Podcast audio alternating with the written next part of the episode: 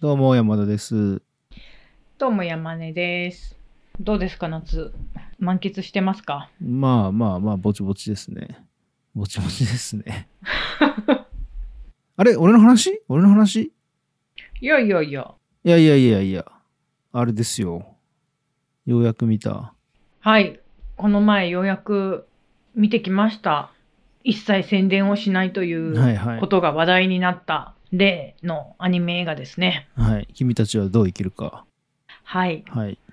公開1ヶ月ぐらいしてようやく行ってきました。あれ、あれなんですか結構まだ入ってる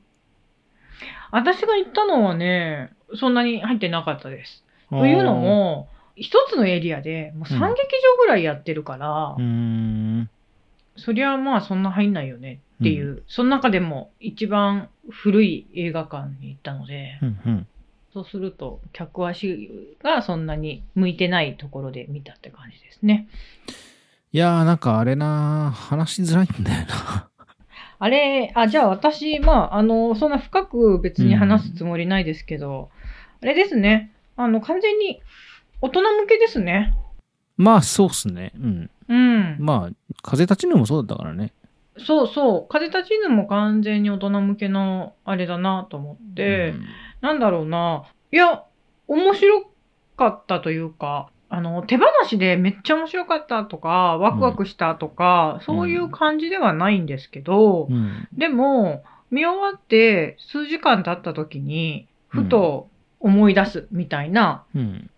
そういう、あの、おも、面白さというか、あの、力のある作品、映画だったなっていうふうには思ってて、うん本当になんかどうでもいい映画の時って、うんもう見終わって映画館出るときに忘れてるっていうかもう他のことかんで頭いっぱいになるみたいなことあるけど、全、然そういうことはなくっていうのと、うんあと、なんかすごいちょっと偉そうな言い方しますけど宮崎駿監督ってうんやっぱめちゃめちゃ児童文学をめちゃめちゃ読んでんだなっていうのをすごい感じました。えー、そうなんですね、あれで。いや、あれでってのは、その、あれの、どの辺でそれ思うんですかいや、それが、ここがあれのオマージュだとか、これはうんあそこから引っ張ってきてるとかっていうのは分かんないんですよ。全然分かんないんですけど、なんか、すごい膨大な知知識というか、読んできたものの、うんその年月と、それから読んでる量の、その、まあ、深さだとか、圧倒的な量とかっていうのに、裏付けされたうん物語な感じなんか深みがあるというかなんだろう、なんかちょっとここがこうだからこういうふうに思いましたっていうのはないんだけどうんなんかそういうのを感じてめちゃくちゃこの人は小さい時から好きでそして大人になってもすごくいっぱい読んでんだろうなっていう印象がなんかあったっていううんちょっと変な感。想ですけど。うんうんうんううんんで私は誰がどの声をやってたかなんてうんあのそもそも誰が出てるかも知らなかったんですけど声の出演をうんあの見てても一切分かんなかったですあれ、僕ね、知ってから言ってもあんまり、まあ、僕がそういうの、あの、悟くないだけな気もするんですけど、わかんなかったですね、あんまり。全然分かんない、全然わかんない。う。うんん、あとヒッチコックの鳥だねっていうのを何回も思った り、まあ、鳥しか出てこないからね。本当にそううんちょっとねあのねあのカエルにゾワゾワゾワってなるところはうん。ちょっと見ててうおうおーっとなったりとか、うんそういうのはあったけどもう全体的に面白かったというかうん。昔の映画みたいなワクワク感うんうん。アドベンチャーにもの求めるワクワク感高揚感みたいなのにはちょっと欠ける感じはしたけどうん。なんか最後の方もう無理やり話畳んでいく感じもしたし、うんしたけどやっぱうんなんか力強い作品だなっていう感じはしたなるほどただなんかこれが遺作になるとちょっと寂しいなとは思ったかうな、んうんうんうんうん風立ちぬの方がももっと満足度は高かった気がするまあ、あれもなんかね、ふわっとした映画ですけど、遺作感がすごいですもんね、あっちの方がうね。んそう、うーん。あのタイトルを引っ張ってきてるのって、うんあの吉野源三郎うんうの、んうん。あれじゃないですうか。んで私あれ漫画化された時に読んでるんですけど、うんうんうん。僕、読んでないですよ、全く。なんどんな話かも知らなくて。まあ、物語筋あるんですけど、うん。それよりもあの吉野源三郎の「君たちはどう生きるか」って主人公のコペル君っていう男の子とうん確かおじさんとの対話手紙だかなうをん通じて生きる指針とかうん。自分の信念っていうかうん。正義とかその価値基準とかをだんだん、まあ、身につけていくっていうか、うんそういう話なんですよ。うんだから、幼いコペル君が大人になっていく、うんその内面の成長うんうん友達との衝突だとかうんちょっと偽善ぶったりだとかうん日常のそういうちょっとしたことを重ねながら内面が成長していくでその成長の示唆役うん指南役うんっがおじさんみたいな、そういう設定だったはずなんですよ。てことはね、あんま、じゃあストーリーなくて、哲学書みたいな感じ対話中心その。うそうそうあ。そう。そうなあのー。ソフィーの世界みたいなね。なんか哲学書みたいな感じなんです。子子供向けの。うんうんうん、で、えっと、私確か小学生の時にその本の存在は知ってたんだけど、うん、なんかちょっと難しそうな感じがして読んでなくて、うんでもずっと気になってる存在ではあって、うん、で、ちょっと前に漫画化されて、だったらこれは読んでみようと思って読んだら、なんかね、すごいね、胸に響いた記憶はあるんですよ。うん、今回のあの映画、うん、あの映画自体は、もう冒険もの、ファンタジーアドベンチャーだから、うん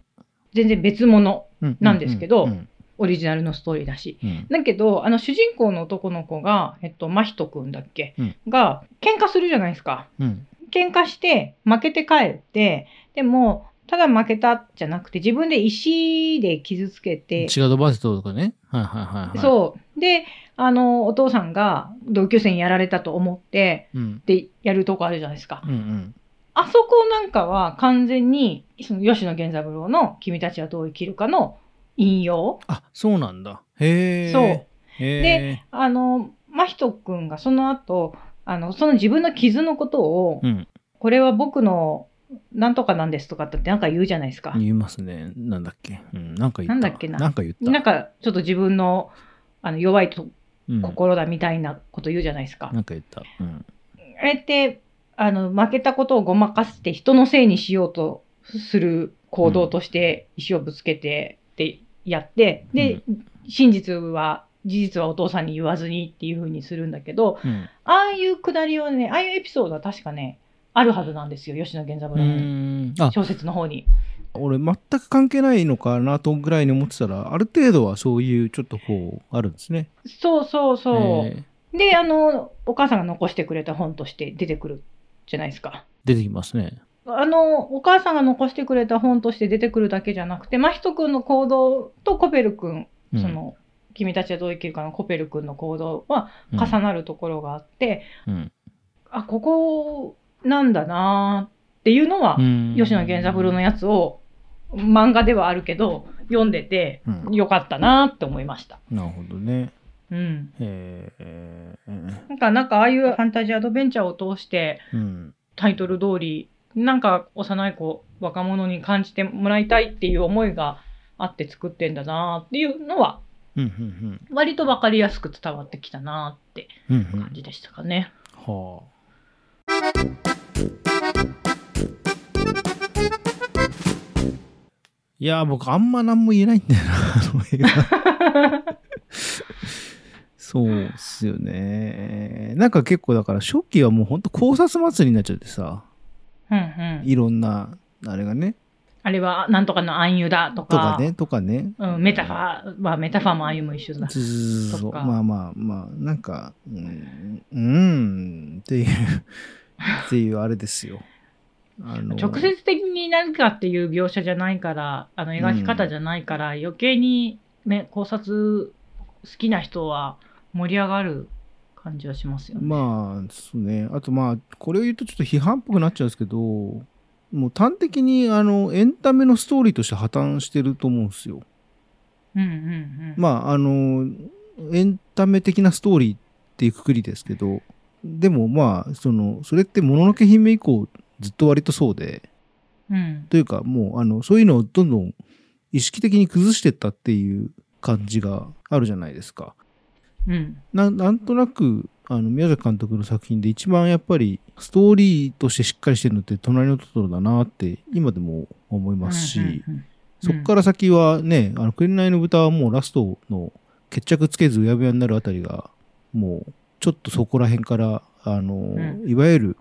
ガチガチの構造的なエンタメストーリーからうはん起承転結がはっきりしている。ののケツの部分をぼやかしてき始めているのがうんうん見えるし「もの、のけ姫」なんかそれをさらに推し進めてるしでその先はもうずっとそうじゃないですか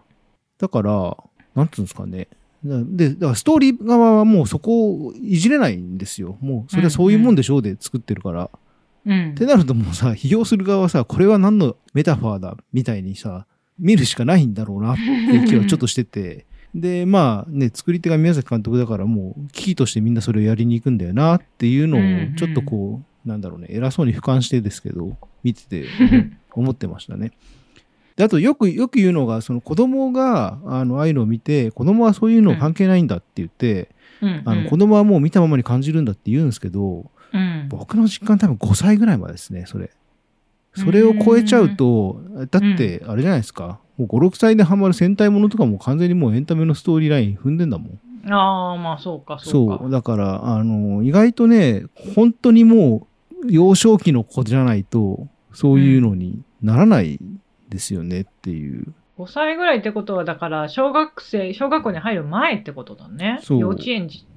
幼稚園児でも、もう、もう見たままに感じるとか、割とそれはうん。結構大人の幻想なんじゃないのっていう気は、ちょっとする部分があるというか、あの、だからまあそういう逃げはあんまり逃げ、逃げではないけども、ちょっとそういう風にもちょっと捉えられんなっていうのは、うんちょっと思いましたよね。うんなるほど。あとなんか見てて、でも特徴的だなと思ったのは、もうセルフパロディみたいなのがめっちゃ入ってますよね。あ、そうそう、それはね、うん。思いますよね。そう、これまであえてやってないぐらいにやってなかったけど、う。ん。めちゃくちゃやってんなっていうのはちょっと覚えてるよなーってのと、そうなんですね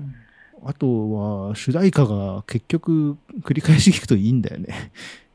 あ、そうなんだ。私、なんか最、近めっちゃ聞いてんだよな。あんまり、そんなに印象に残ってなくて、わかるわかる。あの、と唐突に始まっ終わって唐突に流れるから、そう。映画の時はそうなんだけど、うん。だから、あんまね、記憶にないのと、まあ、あの、映画館離れてまで聴こうっていう意欲がないっていうところで、なんていうかね、歌詞とかも読み込むとね、あのカオスをうまくこう、すくい取って、うーん、越してますねって感じですよ。本当に。なるほど。うん。そうなんだ。うん。まあでも、私は、なんだろう。ちっちゃな画面で見たら、多分途中で飽きてるかもしんないけど、まあ、スクリーンでしっかり向き合ってみる、見た満足度はあったなって感じで、うん。っていう感じでした。うん。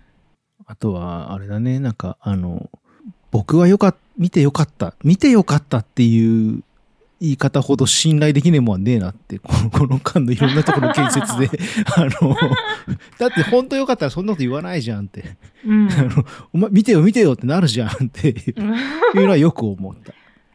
まあ、あの、見てよかったっていうのは、うんあの、自分は満足度はそこそこあるけど、ん人に勧めるほどじゃないなっていう、そ そういうことです。そういう、そうね、そうね。うん。あの、私は好きだけどっていうのに近いあ好れきでな、すそよう。そうそうそうそう。